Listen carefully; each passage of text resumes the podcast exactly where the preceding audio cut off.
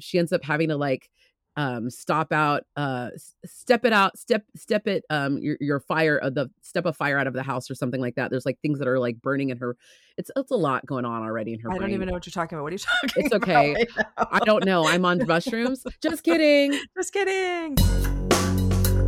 Welcome to Horror Movie Survival Guide, Disco Citizens, the podcast where gorehounds and best friends terry gamble and Julia Marquesi break down a different horror movie each week exploring a multitude of genres subgenres and sub subgenres, classic and cult international, and underground flicks alike determining which films are the goriest and offering up horror movie survival guide tips to, to help you stay alive I know you did it for me, Julia. You did this one for me. Hi, I guys. did. Welcome to another episode of Horror Movie Survival Guide. I'm Terry, and I have my beautiful, wonderful co-host who has sacrificed herself like a person in a bear in the middle of a freaking pagan cult in the middle of nowhere. Just like that. I am Julia, and hello, Disco Citizens. Welcome to Horror Movie Survival Guide. For this week, we are talking about 2019's Midsommar. This uh, the title, title of this episode is "Ignore the Bear." The tagline for this movie is "Let the festivities begin," which is, I feel, fair. A, a good tagline. Good tagline. You was short, sweet, to the point. You're not going to be flamboyant on the tagline. You're Ari Aster, written and directed by this gentleman. Uh, so I mean, when you see A24, you know it's going to go hard, like I think right away, right? And it's also Yeah. Ari Aster who's already punished us with Hereditary and in those beautiful fucking culty, culty folk horror. I am so happy and I'm so sorry Julia is not as happy as I am. This is not her her bag, but this is okay. my shit. Thank you so much. We've had this movie recommended to us multiple times over the years. uh, Probably the number one peop- one that people recommend yes, ask us to do. abs- absolutely. Um, and there is a reason that we haven't done it for a very long time. Um, and this Want is what tell him, let- let- Julia? Oh yeah, because this episode is going to be a very. You saw a different movie than I saw, and I'm excited to talk to you about that. But um, I, when I saw Hereditary, I, I was like, I never want to watch that movie again. That movie's brilliant, and it has some of the best performances I've ever seen, and I, it made me feel terrible. We talk about it. We had a, a crossover episode with Three Black Halflings where I did watch it again and tried to look at it with a more kind of distanced, uh, technical eye, which kind of didn't work. But again, the Midsommar. So I saw Midsommar uh, the first time uh, I was over. I was uh, with my uh, friend Dennis Christopher, and he was like, "Hey, let's watch this movie." And I was like, mm, "You know, I saw the movie made by this director, Hereditary. It was really brutal, and I don't know if I want to watch something like that." He was like, "No, no, it'll be fine."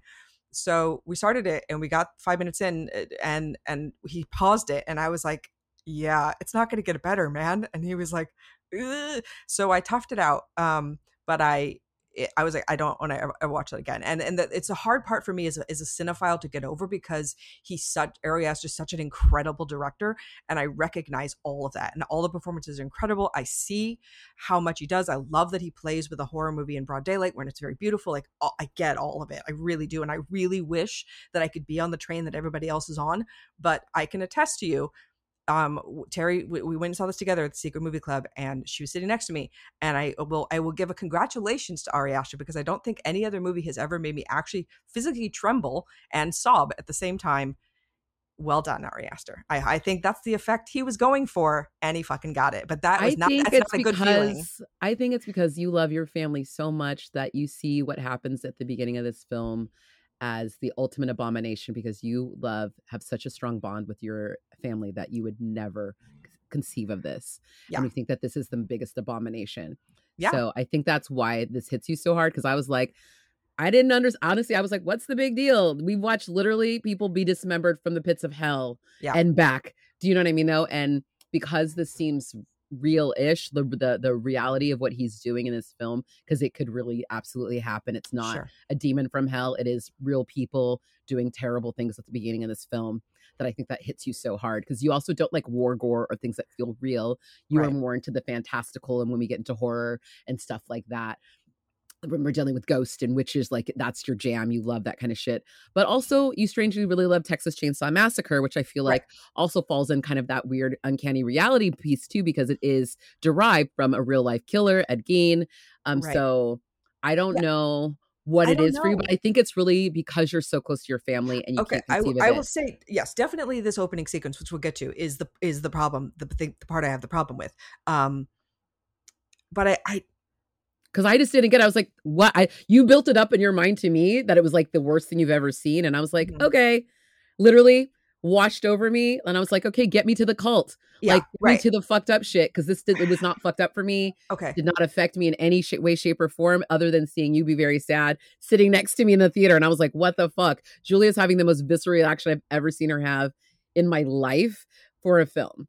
yeah, and I, I, I don't know, and that's the thing about it is that when we when we did Hereditary, I really was like, okay, what is it about these movies that bother me? Because it, is it the sound design? Is it the camera work? Is it you know what is it specifically? And I I can't tell. Like why are these family. movies? I don't maybe, and I know that they're both kind of you know talking about grief and that kind of thing, but there's plenty of movies about families. There's plenty of many about grief, but there's something about and and I, I you know this is this is what he wants, right? He wants you to feel this way about his movies, and I say thank you for having that intention, but it makes me feel fucking miserable and I don't like them. And I'm sorry, guys. I will never watch Midsommar again. This was the second and last time. I thought it was going to be the first and last, but I love Terry Gamble so much. And I love you listeners so much that you're like, let's do this episode. And I fucking did it. So huzzah. I love you too. And do you love that the sister that kills her family is named Terry? Because here we are. Oh, you did it for Terry. Um, so um, we have this beautiful film, and um, we just did Wicker Man last week, and we actually watched Wicker Man and The Midsommar um, as a double feature at the Secret Movie Club downtown LA, which was phenomenal on the screen to be in a crowd with people.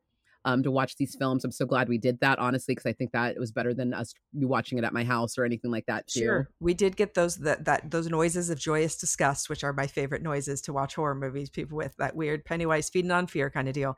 Um, and as Ari Aster, you know, everything is meticulously plotted out. We open on a tapestry of seasons that will, of course, be the entire film. There it is, folks. That's what you're gonna see. I love him so much because he literally is like, I'm going to put it in plain sight. This is about what's going to happen. And if you are at home and you want to pause this shit, I actually bought this movie a, cou- like a couple years ago on like my iTunes or whatever. And I've started it like multiple times to start it, but I see the tapestry. I'm like, okay, I have to stop because I knew eventually we were going to cover it for this uh, podcast one day. I knew it would happen. Um, so I can go back and just pause and watch it again. And I'm very excited to do that. But just beautiful. I just love it. He's like, here it is this is the plot of the movie and it's like a lot of those great films where you see the beginning like the end you know of a horror movie at the beginning you know so you know like okay that's how far we're gonna go like in may Right. or something like that um and he gives it to you but it's gorgeous which is Mhm. what i love i was like oh it's so pretty i would put that like quilt on my bed you know it's like something you would buy in your tourist you know like going to like one of these countries you know Everything come back with that quilt like stunning, And I'm sure that we could go online and probably buy that tapestry right now if we wanted Oh, to. I'm sure I've someone has seen it that. online. Yeah, no, it is. It's Okay. available. Yes. Uh, so we have uh, Florence Pugh, and again, this is the first time I had ever seen her in anything, and her performance is a hundred and thousand amazingness. what this an is the- because I feel like as much as I don't like watching Hereditary, of course Toni Collette's incredible, but I think Alex Wolff is one of the best performances I've ever seen on film. Period. I feel the same way about her in this film. It's like it's one of the best performances I've ever seen. I like that I've seen it to see this performance. But that's all. So, and it's really that's what kills me in this. So, the the things that bother me about this opening number so viscerally is like a you have her sister who we know that is is mentally unstable. So she gets an email that says i can't take it anymore. Everything is black. Mom and dad are coming too. Goodbye. So it's the fact that so we we find out when her her sister has uh, carbon monoxide the family. So she could have just carbon monoxide them all in the same room and they all would have died and it all because her parents look asleep right her parents Mhm. look fine the f- it's the fact that she fucking has a hose from directly from the car into her mouth that is the most you have to hate yourself so much to do something so horrible like that.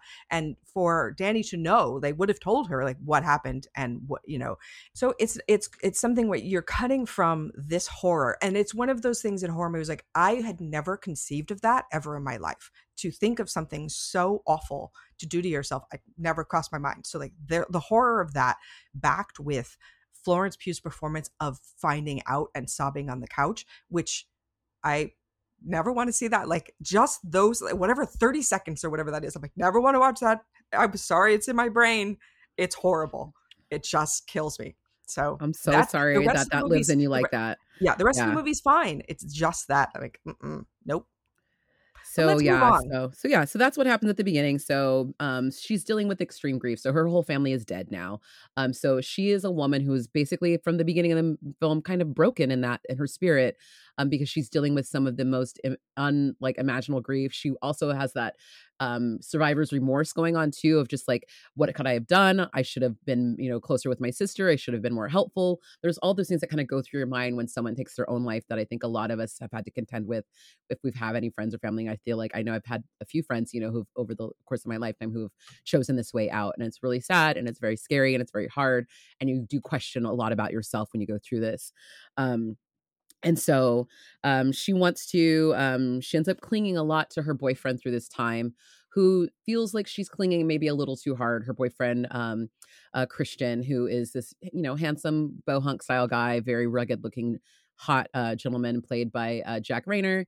Um, I don't feel like she's clinging too hard. I feel like he's just she's not, not. Receptive. He's made it in his mind that she's clinging too hard, but she's literally a woman going through a world of grief. Yeah, anyone who had a heart would you know give her comfort and give you know and he you know because the the scene that I mentioned where she because we get a shot of him with his friends and they say that he's been thinking about breaking up with her for over a year and they want him to do it like now and he was kind of about to and then this happened and this look of this blankness where he realizes now he's stuck with her for law for for you know forever it really like he can't get out now like he couldn't do that to her. So he he had this feeling where he feels like he's been stuck with her for a long time and now there's really no way out yeah. And so, and but his friends have been egging him on and trying to like, so I feel like that's also been kind of poisoning the well, so to speak. Cause sometimes it's like, it probably would have been an okay match. It probably was okay, just okay at least. But like when your friends also don't approve of the relationship or they feel like this is going on, and we realize probably later on that maybe uh, uh Pelle, their other friend, and Wilhelm Blomgren is probably part of this problem too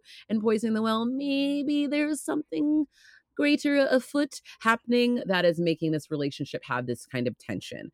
So um, I'm not sure if it's you know real or if it's imagined in his mind, but it is difficult, you know, when your your partner's going through something like this and your friends are not helping. Um, and so um, the guys are planning a boys trip and eventually she gets wind of it that they're going to be going on this trip because um, he keeps it from her Mm-hmm. He doesn't tell her, and she learns at a party secondhand. Someone else asks him about it. So now she's like, uh, why did you keep this a secret? And he gives the kind of, I didn't think it was a big deal. And so then he, the next time he sees the boys, drops on them the very last second is about she's walking the room. Oh, by the way, I invited her. And like, wait, what? Like you've just thrown his his friends under the bus, and now they have to act excited about it, which no one is, except maybe Pelle. And it's kind of like at the party, like how it was with him when she found out. It's a similar vibe where it's like waiting to the last minute, like all this like kind of secrecy thing. So it's just like you can tell these guys are not super forthright with each other when it counts. And it's just like their relationships already seem to be a little bit severed too.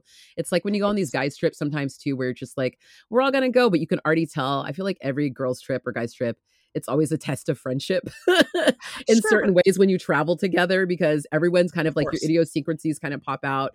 There's certain people who don't handle travel well when they stress. Like I've definitely seen that where like I had a great friend group. We don't travel together anymore because some shit went down on one of our trips. You know, like shit does happen. Sure. Um, you know, when you are tested like that. Of course. And, you know, in, in films like this, like I'm thinking about The Ritual, right? Where you have these friend groups that we're going to see splinter, of course, and you have to show that kind of already in the works in the beginning. But it's one of those friends group in movies that I don't get why these people are friends. Like I They're understand together. That's why. Sure, sure. But I okay, because I understand Pelle's motivation, right? He wants to mm-hmm. find people who are kind of assholes, right? Like he just he knows they're gonna die, so he's gonna go ahead and like get rid of them. So he he makes sense. The rest of them they, they don't seem that they like each other at all. It's grad school. It's school. I can attest. I wasn't, there I are people in my, I was not friends with assholes in school, and I went. There's only 18 people in my program. We were together 24 seven in Russia, Oof. in a dorm. Yikes! Having to go to every class together, walking to school together, doing shows together, together from seven in the morning, at least in class sometimes, from walking till 10 o'clock at night after doing a show. Some of those people I will test are not friends anymore because it is that much of a pressure cooker. When you're in certain programs like that, you do not have a choice. You have to work together. You're doing stuff together. Those happen to be the people you spend time with. Sometimes after graduation, you hang out. Sometimes you just don't because you went through war together. I feel like it's that vibe. I related a little too hard, maybe, to that experience. I was like, yep, My undergrad program was 49 people. By the time oh. we graduated, I think it was 37. Again, classes from 7 a.m. till 10 p.m. doing shows. Also, sometimes doing after parties and also doing late night rehearsals for UCLA underground shows we were also like that. There's some people that I know are still friends, and there's some people that are not because you were just in that together. So when you're in a program, depending on the type of school you're going to, you don't necessarily have a lot of options to who you're going to hang out with if you're like the five people studying the same weird thing. I gotcha, but you don't have to travel with those people either. But they all have an interest in this weird folk thing because they're all in the same type of program. So they all kind of have an underlying thing of like, why would you not want to go to Sweden? A, I kind of want to go why would you not want to go see this weird like community that sounds amazing because Pelle yeah. has sold the shit out of it to them. So yeah, they're gonna go. Yeah, I mean, I would go, right? He's like talking about nine, nine days of pageantry, this big May Day celebration. It's like theater, he says. You know, everybody loves that. You you know, he lives in a he lives in a commune. And yodeling so, farm. There's yodeling. There's like people, you know, they're hearing all about it. I mean, he's cute and he's selling it. I would probably go to, but he is the only one who's he tells Dani that he's happy that she's coming, and he's the only one who seems to seems to have any sort of humanity or kindness towards her. Uh, Josh and Mark, who uh, do not, William Jackson Harper and Will Poulter, are not fans of hers, which you can tell because I feel like, oh man, what a. So anyway, they immediately get there. They are at the Hälsingland, Sweden, the Hårga commune, uh, where they get there. It looks idyllic. They are there with Connie and Simon, who are two other students. I just love the mirror shot right before they do this when she's like in that room. Anyway, cinematography in this movie is incredible. Sorry. Yes moving forward sorry i just love that shot and when he when they when they reveal that they're going to all go together on this trip but yes we're here yes so we get to mm-hmm. the commune and it looks uh, ridiculously beautiful I mean, every single shot in this it lo- makes it look idyllic and they immediately pressure her into doing mushrooms right when she gets there. I was like, oh, she she wants to hold off, but then it's a peer pressure thing because I'm like, well, if you take it later, then our trips will be off. It has to be all the same.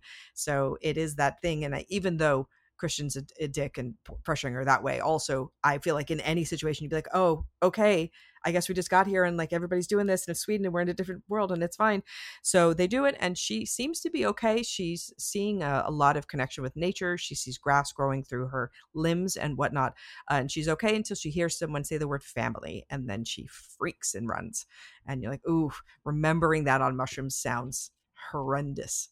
Yeah, and they've already gone through like it was like a 4-hour drive to get to the commune. So like it's not like they're like fresh as daisies after, you know, flying to Sweden um from America and then, you know, going on a 4-hour drive and so she's like probably exhausted as well. She's been grieving heavily and just crying a lot already. So then to have that whole world kind of turns upside down literally while she that's what she sees and feels um while she's on these on these drugs as well. And so um it's just a really intense thing but um it's interesting too because when they're coming back all these kids are also arriving with their friends you know um along with their friend pelle they all look it's like a rumspringa kind of thing where like all the kids from the commune are back and so um his brother Ingmar, uh, Pelle's brother, um, you know, is there, and he's kind of adorable as well too. And they're just cute. These cute Swedish guys are so sweet. So you take the tea, and then you freak out, and um, she, you know, goes and runs away from the group, and um, she ends up having to like um stop out uh step it out step step it um your, your fire uh, the step a fire out of the house or something like that. There's like things that are like burning in her it's it's a lot going on already in her i brain. don't even know what you're talking about. What are you talking it's okay. i don't know. I'm on mushrooms. Just kidding. Just kidding. Uh so she they go sleep and she sees her family. Yeah that's what it is. So oh, anyway. she, yeah, yeah, she was she falls asleep in the forest and uh, so she, they're going into the now they're going they weren't even in the village yet that was outside the village now they're going into the village proper. They see some little kids playing skin the fool which might come around later and then we find out that uh, christian has forgotten her birthday which we only learned through pelle who did remember her birthday and drew her a really nice picture and so we learn that he goes over to christian and is like dude you fucking forgot her birthday and that's the only reason that he remembers even though he was like i was just waiting for a surprise. Yeah. Christian come on. No and also right after she's been greeted beautifully by like everyone at the commune she's gotten like hugs from these people there's like flutes and music. So it's like a winter like it's like a like disneyland kind of like kind of like moment where she's like oh the band is playing for me and like all this stuff and then my boyfriend has forgotten my birthday. Wow. Um not great. Mm-mm. um yeah and there is a bear in a cage, but we should ignore that bear. Don't pay no pay, pay no attention to the bear behind the curtain. And yeah, ignore the bear. Mm-hmm. So they all sleep. It does seem, you know, incredibly beautiful. Everybody seems very friendly. They're all dressed in white. They all look very lovely. They're all sleeping in these uh, big dorms together. They explain how in their in their life that ages are like seasons. So you have you sleep in this hall until you're 18, and then you have 36, and then 54, and then 72. So this is how this village is laid out. So yeah. I would say there's maybe 50 people altogether. Yeah, it's not super big, but it's, you know, it's definitely tiny. Um, and they talk about also that the festivities that they're having for this particular May Day, it's a nine day feast, and that's been 90 years since they've had one like this great feast. So this is a big, huge deal that they're doing this one. Um, and they also see this guy who's like a little painter who's like a, a misshapen person. And they're like, oh, because the community's so small, there are some people that are inbred um, that do, there's some anomalies that happen. And we hear a little bit about that. Um, and so there is some some things that are like, oh, coming from a small community that are not maybe the most exciting or not exciting, but kind of, you know, a little off putting. Um, but that's why they bring in sometimes outsiders too. And there's opportunities, you know, where people who do eventually move in sometimes too. Um, but there's also the sacred temple and stuff too that they have to avoid, um, that they're told not to go into. So there's a lot of things we learn real fast about this place. Um, sure. And um, we love William Jackson Harper, who I love, who played Chidi on The Good Place, who is also a big, you know, bookish nerd, who's also taking in information and also kind of hopelessly oblivious to things that are happening. So uh, William Jackson Harper doing great at this type of character. Um, I think it's definitely one of his great archetypes that he's so wonderful at. Um, it's just frantically taking notes and like, yes, eating it up like a big old nerd. And you're like, oh no, dude. He's like the um what's his face, the Jamie Kennedy character, whatever. Randy. Randy. He's like Randy from Scream. Like, I got if I have all the information, I shall survive. And you're like, oh, I don't know, my friend. I do. It doesn't know. always work, even though we see this is the whole point of this podcast, and yet and yet. So uh, they have this big rune shaped table that everybody eats at. And we do have in the dorm that we mentioned uh, another tapestry on the wall that will give us much of the plot and show us what's going on. So now, time for the big celebration. We're going to get some old folks who are the king and queen of the feast, and we're going to take them by Pelican all the way up this big old fucking mountain. And you know where they they are being celebrated. This is their day. But uh, but what what does that mean, Terry? Well, when it's your day and you happen to turn a 72, it might be the end of your days. So they are going to go to the top of this beautiful um, cliff uh, overhanging where everyone is standing beautifully in their white, ah, all glorious and smiling because it is their day. When it's your day, you get to jump and land on a freaking rock, right? So when it's your time, it's your time. So, um, uh, so to someone who has just witnessed her family death, um, to go take her to a ceremony where uh, things are about to happen. And Josh, um, who is the big nerd, knew what was happening because he understood the languages that they were happening because he has studied this area so much and knew about kind of this ritual that was coming. He was the only one who knew, and he was like, oh, "Okay, I, I'm here, but I know." And he didn't tell the rest of his gang what the fuck was about to happen, which is kind of crazy.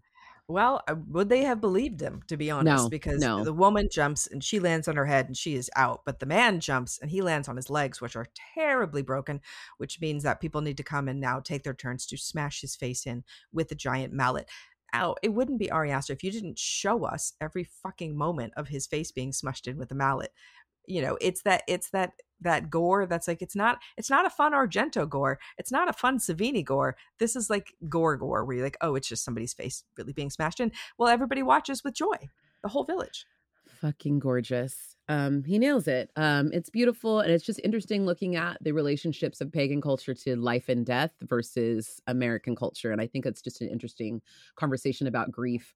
Um, I'm like super into like the thought of like there's like people who do death cafes that like talk about like end of life and all that kind of stuff. I feel like this is a culture that's very like yes, we have seasons this is what we do why would you want to grow old and like you know unable to handle things um everyone here raises babies together like the baby that was crying the night before like we all take care of each other um versus not taking care of each other. We also help each other through the end. So right because they say it'll be a burden to the village to have people that they need to take care of that will now they have to live their lives freely they know your expiration date and mm-hmm. then you're free to do what you like before then.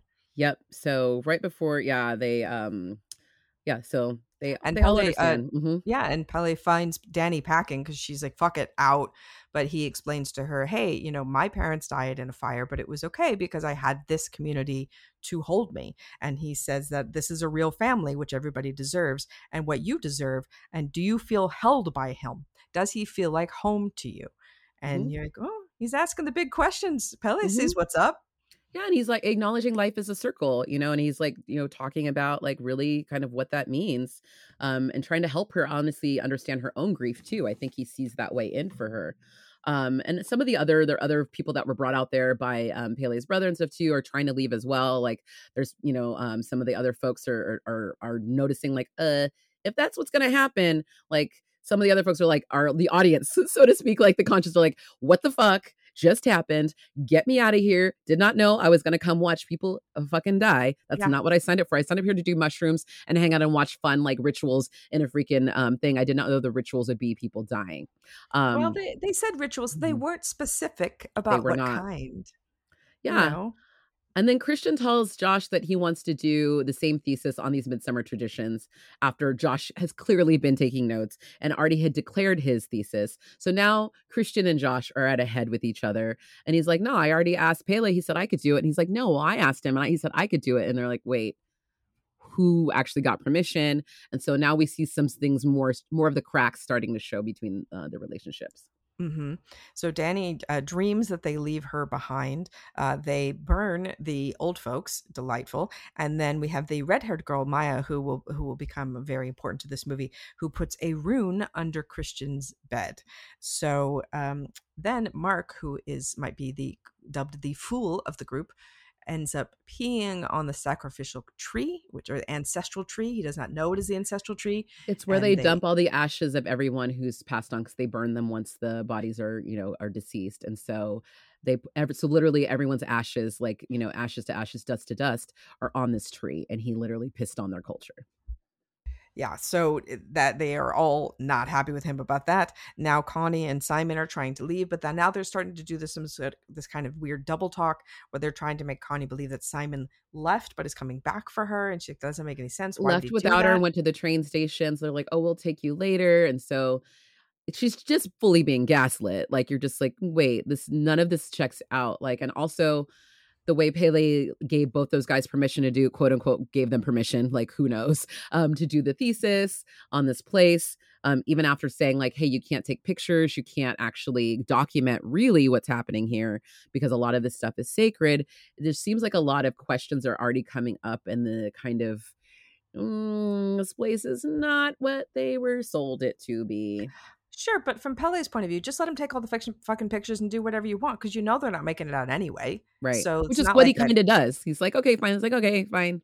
But there are certain places they're not allowed to do stuff for. So, um, but there's also they tell them about the incest. Um, the elders also we find out more that oh, because this hot redhead has been talking to Christian, he's kind of like, hey, what's the stipulations here? Uh, could I, uh, you Mhm. know, uh, what's happening? Uh, so they're like, actually, um, some people do get approved for outside mates because obviously this is a small community and we don't want everyone to be inbred necessarily. So there are exceptions sometimes, and people do actually, you know, kind of join our community. So but they do have oracles that are the chosen children of incest which is the painter that we saw earlier. So dani go they get, joins the ladies in the kitchen to do some meat pie bacon and in a very uh, sweeney todd slash disgusting way uh, they we're gonna we're gonna get uh I christian thought about you. I was like, try the priest, baby. We love Sweeney Todd here. We love bringing Sondheim anytime we can into our podcast. Love you, Sierra. I know you love Sondheim as well. Um, and it is just delightful to see meat pies come back in anytime. But this meat pie might be a little hairy. little hair pie you yeah. probably don't want a little pubic hair pie. I don't think I want a pubic hair pie, but you know, sometimes it happens. Sometimes you're eating pubes. But uh, fuck. So Connie is gone, and uh, Mark gets lured away.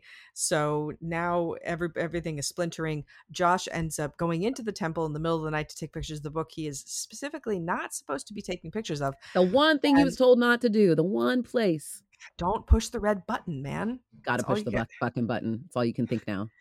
Yep. So then he thinks Mark is standing there, but it is actually somebody wearing Mark's face, who I'm not entirely clear who it was, but it doesn't matter because Josh is going to get hammered and smushed anyway.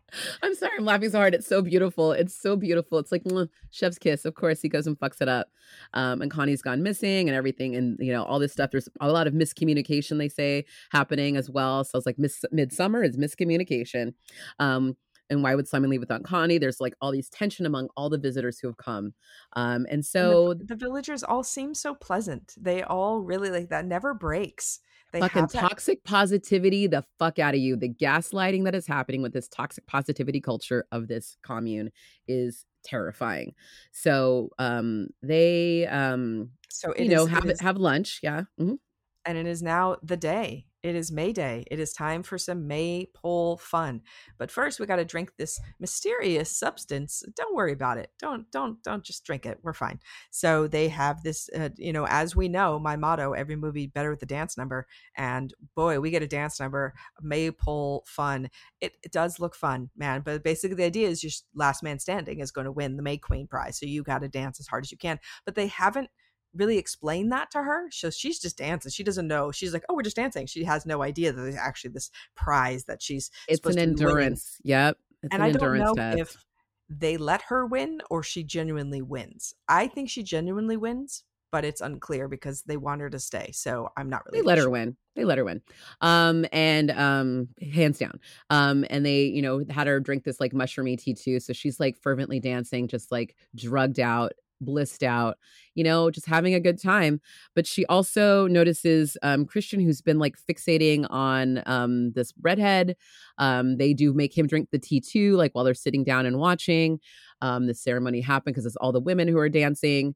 And um, he's being definitely, you know, lured in. But he also is like, they're fucking with me, but he can't do anything about it. He's just like, well, I got to drink this tea to be a part of this culture or just you know he's it's not you can't really say no to these people. They're literally toxic positivitying the shit out of him too. Um and he gets pulled away during this to have a meeting with one of the elder women and she asks him about maya he's like hey i noticed you've been uh, i saw you from across the bar and we noticed you've been checking out our daughter. Um she's pretty hot uh what do you think? And he's like uh uh yeah okay i think she's hot and she says well actually we do approve mates sometimes and you have actually been approved to mate with her. So um, if you would like to do that, yeah, she threw pubic hair in your in your pie. He's like, oh, okay, so I wasn't like imagining that I ate pubes and uh, drank some of her menstrual blood, but we're mm-hmm. we're we're cool with that. Yep. But I think I think the the pervy vision he has in his head is not exactly what's going to happen because he he's going to. Uh, I would say that this is one of the most awkward sex scenes I can think of like uncomfortable and disturbing and you don't know if he's going to die at any time like really like not only like just the whole like the whole scene but thinking of it from his point of view which is like just you would be because he's clearly on drugs and he doesn't know what's happening and it's just they've he i mean he's getting his comeuppance and he clearly deserves it and that's what makes it so delicious. It's a beautiful thing when you are a bad bad man and you are fucking to your death and you're like, is this ecstasy? Am I dead? Am I awake?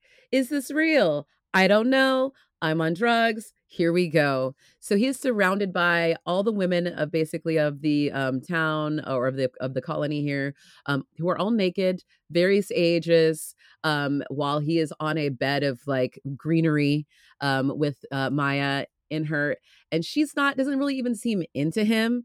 But he's like, well, it's the whole I've been dreaming of this whole trip. In it, trying to get it. And um it is whew, brutal yeah, a brutal so sex scene. There's, there's and they're some, singing and they're holding her hand, like touching him and pushing him, and he's he's looking like he doesn't look like he's having a lot of fun, and yet having fun at the same time. You know, it's one of those things where you're not in the moment. You're in pain. Do I mm-hmm. like this? Do I not like this? We don't know. Uh, Dani, however, discovers them and leaves crying. Where we have a scene of her sobbing with all of the village girls who are with her, sobbing with her, which is both I see that I see what they're doing and I see the comfort of other people are with you sharing your pain, but it's also kind of horrifying and she looks like she doesn't know if she likes it or not and it's all it's it's a grief on top of grief. It's very unusual and it's very I don't know. I don't know how I feel about it. It's cult tactics. It's called mirroring and it's one of those oh. things. Yeah. Um yay, hi cult survivors. Um but yeah, and so it's just one of those things where like um to help somebody kind of exercise that thing, it also makes it feel less because other people are carrying that with you. Huh. And so it's a way for you to kind of just like you know go through that motion so this is you're great you have all my cult knowledge you have all my religion knowledge those are those are your specialties one and the same thing um so um that is why um so um yeah and so it's very interesting to see to see that and it is that kind of like i said that what we call love bombing, that toxic positivity thing. We're like, okay, we're gonna help you go through it and you're gonna pass through it. So she goes through it, and it's one of those scenes I think that we see, you know, see on the posters a lot, or see, you know, on on images of it from this film beforehand. That I was like, I knew that was coming, and the keening together and all that. That is can be very cathartic for a person, but I don't think it really is for her. She's just like, well, I'm here um, I've gone through literally the worst pain of everything. She's literally lost everything at this point. She's lost her entire family. She just literally just saw the last kind of nail in the coffin, so to speak, of her boyfriend leaving her as well. Um, he's already lost to this this path. So um, as the Queen of the May, they have a big old meal. And this is after, you know, kind of, you know, or sorry, the meal already happened. So after that, she they have a flower path for him that leads him to a bear. Yeah yeah. So uh there is a now he is discovering what's going to happen. So they've they've given him the dr- a drug that will he is paralyzed cannot speak but he can see and hear. So he is just you're going to be there you're going to be awake for all of this and you're going to feel what it feels like. So they have they built this giant temple which is very lovely of course and there uh, josh is planted they find josh planted in the garden uh, simon is flayed in this uh we just see his leg planted in the garden. We don't know where the rest of his body may or may not be. May or may not be. Mm-hmm. um this this is a very hellraiser way to kill somebody where i think i read about it because i'm going to do yeah, research for you guys. I read uh, too yeah. yeah. oh yeah uh splitting the ribs from the back and then pulling the lungs back through the back to make wings in a way which mm-hmm. is yeah beautiful and uh, fucking horrific and people they butterfly fillet. It's like called like a butterfly fillet and um the way that figure that out. What's wrong with people well, oh my god, humans have been around for a little bit, and we've I realized know. different ways to torture slash display dead bodies. Oh, so sure, the thing sure about do. it is, though, is because it's the lungs and because of the drugs that Christian is on, he sees this and he's like, oh, he thinks that he sees the lungs kind of like breathing because he's like delusional right now under these drugs, or maybe uh, he is, or maybe he's maybe yeah, who knows? Maybe he is still point. alive. Mm-hmm. Uh, so we find out there are going to be nine sacrifices. Um, some are voluntary, some are lottery style. And Dani, as the May Queen, gets to choose: Do you want to be somebody from the village, or do you want it to be Christian? And the you know, there's the you make a case for each one of them. Mm-hmm. And she's like, well, you know, that's fine. So a Christian gets uh, sewed into the bear suit that we uh, saw from the bear, or ignore that bear earlier from the cage, and they're going to burn that motherfucker to the ground with him inside. And uh, you know, as you know, one of the most iconic shots of in, that we have from this movie is her at the end, and we've seen her. Her face has been so sad this entire movie, and I don't think we've ever seen her smile. And this is the smile, and it's the smile of, I think, freedom and justice and hope, maybe that the now she has a family. I don't even know if it's that. It's that thing where you get that silly laugh sometimes where it's like, could it be worse? oh, really? Is that what you think of? I think she's genuinely happy. Awful, but wonderful at the same time. Like, I think, I don't know if she's genuinely happy. I do. Um, I feel like she feels like she's like, okay, she had nothing, right? And now here, at least, she knows she has a community and she has family. She has nothing to go home to anyway.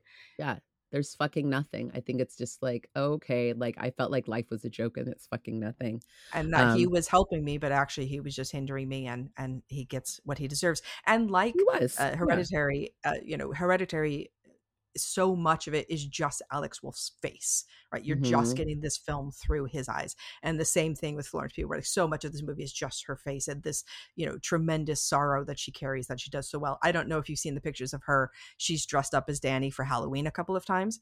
And the face that she does where it's she's mocking her own face as the sad face, where you it's, it's not she's not just doing the sad face, it's like her making jo- making making fun of it. It's really delightful. So if you haven't seen those pictures, I love her so much. She's yeah, such she's a smart, fucking coolest. I just want to hang out with her. Um, she just seems so cool.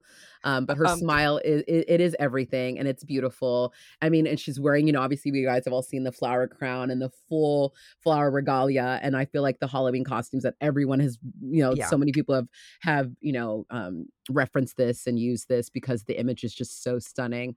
Um, but sometimes, you know, you just got to go and join a cult and see your boyfriend, your you know ex boyfriend burn in, in freaking you know bear suit, and his friends um, who have been human sacrifices as well, filleted and ceremonial ceremonially placed, um, along with your new friend's brother as a sacrifice into yeah, but it's okay. You know what? into- It's it's it's a beautiful interesting that we can we can interpret the smile in different ways. Right? Yeah, Um, and and I would just like to mention as an odd uh, song and choice for this movie is "The Sun Ain't Gonna Shine Anymore" by the Walker Brothers, which is a fantastic song, but uh, it's such a weird. It's a pop song, right? So it, it take like I don't think of Ari Aster, I think of pop songs. Like it kind of threw me off, and I was like, wait, what? And like so that makes it feel like it is kind of like it's kind of I don't know what that's about. Like, is it a happy song? Is it a sad song? It's kind of a weird song. I don't know. it's a Bella Ari Aster- moment where I love a little beautiful sounding song that's kind of a little sad, and um, yeah, I think it's it's just that thing where kind of similar to Wicker Man, I guess too, where I felt like. You know, obviously, this movie owes a lot to Wicker Man because it's very, very Bible. You know, similar and, and and kind of you know asks some of the same questions, and also leaves you know with a, a, a bunch of people burning in you know an effigy um, Yeah. at the end, you know, burning burnt alive, and there is kind of that thing of like, even though everyone's got that happy face on, is it happy? Is it sad? Is it just the freedom of like none of it matters? Let it go, you know? Um, I felt a sense of freedom at the end of this movie and I uh fucking loved it. Yeah, well, this is the point of, of of when you care about characters or don't care about them. If you root for characters to get their their just desserts, and they do, that's always a delightful part of watching horror movies. Yeah.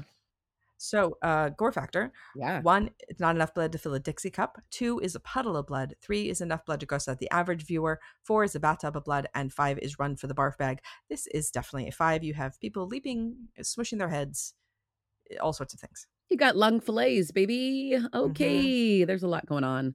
Um, so you knew this was going to be a five. It's Ari Aster. I mean, I don't think that uh, he does anything else. Uh, movie ratings: Chainsaw is one if you're desperate. Two barely qualifies as a horror film. Three seen worse, seen better. Four not too shabby. Five fantasticorical. Um, Abby, this is a five for me. Um, even though I prefer Hereditary out of these weird culty culty movies. Um, ugh, yeah. I mean, how do you making the daylight and the sunshine the most terrifying thing? Stark white, like just Yeah, it's it's super impressive. I mean, but like, how do you survive this movie? Right? Whew, well, It's um, you probably just when someone says like, "Do you want to go be a part of my family's pagan traditions?" In the middle, you probably say no. Ooh, that's it's it's hard. Horror movies hem you in so much with these with these rules. So I uh, surprisingly, okay, so I also gave this movie a five, and because so that's a all around five, ding ding ding. Because I ding, ding, see- air horn. hmm I see I see how great it is. I and I I can't give it I can't fault it. There I can't find fault with it. There I can't there's nothing about it that I can say this is wrong. This doesn't fit except maybe the end sequence num- song. Other than that, I so even though I don't ever ever ever want to watch it again, I also think it's very very very well done. So that is how I feel about Ari Aster. I don't want to watch his movies, but he's a fucking genius. How about that? I love it. I'll take it. I'll take it, and then I I'll just watch them myself or find other friends who are excited. Like I know our friend horror design chick Shannon McGrew, who loves Ari Aster and loves this particular Right. film, especially too, and Hereditary as well. are, I am She's I in a know hereditary tattoo, which I'm just obsessed with. We love you, Shannon. Um, I, so I cute. am in the minority. I understand that. I, I'm sure I will get No, flack for, sure- for this, but this is how I feel. Julia, it's okay. I feel like you are like my classic horror bitch and you love classic stuff and I'm like I love a lot of the newer stuff and I feel like that's where sometimes we like, you know, have our have our stuff and I adore you so much and I'm so glad you watched this movie with me for me and for the and for the people cuz that have asked multiple times. It's one of the ones like even when we're out and about like in IRL people have asked us please cover this movie. So, um You we guys, hope you we hope you enjoyed it. You, And we do you it. Get our we get our honest opinions about how we Mhm. feel about this movie. So you can tell us how you feel about it, please, on Twitter, Facebook, and Instagram. You can find us there. I will talk to you about this all day long. Terry will as well. We also have a Teespring store. We also have a Patreon. There are lots of ways to support us. There are just three independent ladies doing this on our own. So uh, sisters doing it for us, themselves. all the that we would love. women independent throw your coins up at us okay um we really appreciate you guys have a wonderful week we'll be back with more um more more madness and folk horror um Yeah. coming up for the next couple weeks so join us for more of that if you're into it and um you have a wonderful wonderful week um Thank you hope for you guys listening. get to smile as big as florence pugh one day seeing her boyfriend burn in a bear suit That's all we can ask for in life, Terry. Really. literally that's it okay bye Thank you for listening. Horror Movie Survival Guide is independently produced by Terry Gamble, Julia Marchesi, and Sierra Ryan. Hey, that's me.